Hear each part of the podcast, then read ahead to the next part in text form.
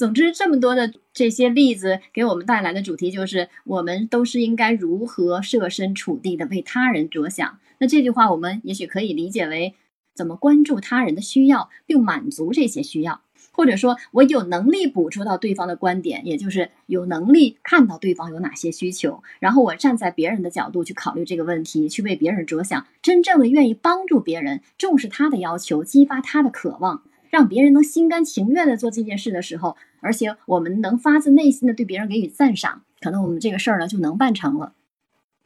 想看看大家，你们有没有什么这样的一个例子来跟我们强化一下呢？其实当我看完我那一部分的时候，我觉得那个更像是挺适合一个求职者的。就是很多时候，就是我们去求职的时候，我们会考虑我们能在这个公司里面获得什么。但其实很多时候，当你把你你能为他人所创造的利益直观的告诉别人的时候，别人他才会考虑说，哎，他能给到你什么。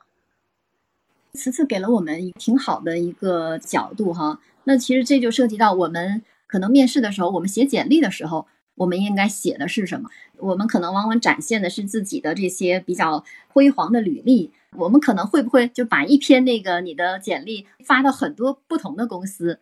他带来的这个思考点非常好，就是其实这家公司它是做什么的，然后你去了解一下这个公司，然后你的简历应该是你能够为这家公司能够带来什么，为这个职位能够带来什么？那这样的话，是不是你能够获得面试的几率更高呢？那真正我们在来到面试的时候，我们在跟面试官交流的时候，我们应该提哪些问题？让他觉得，哎，我们真的是能够给公司带来价值的人，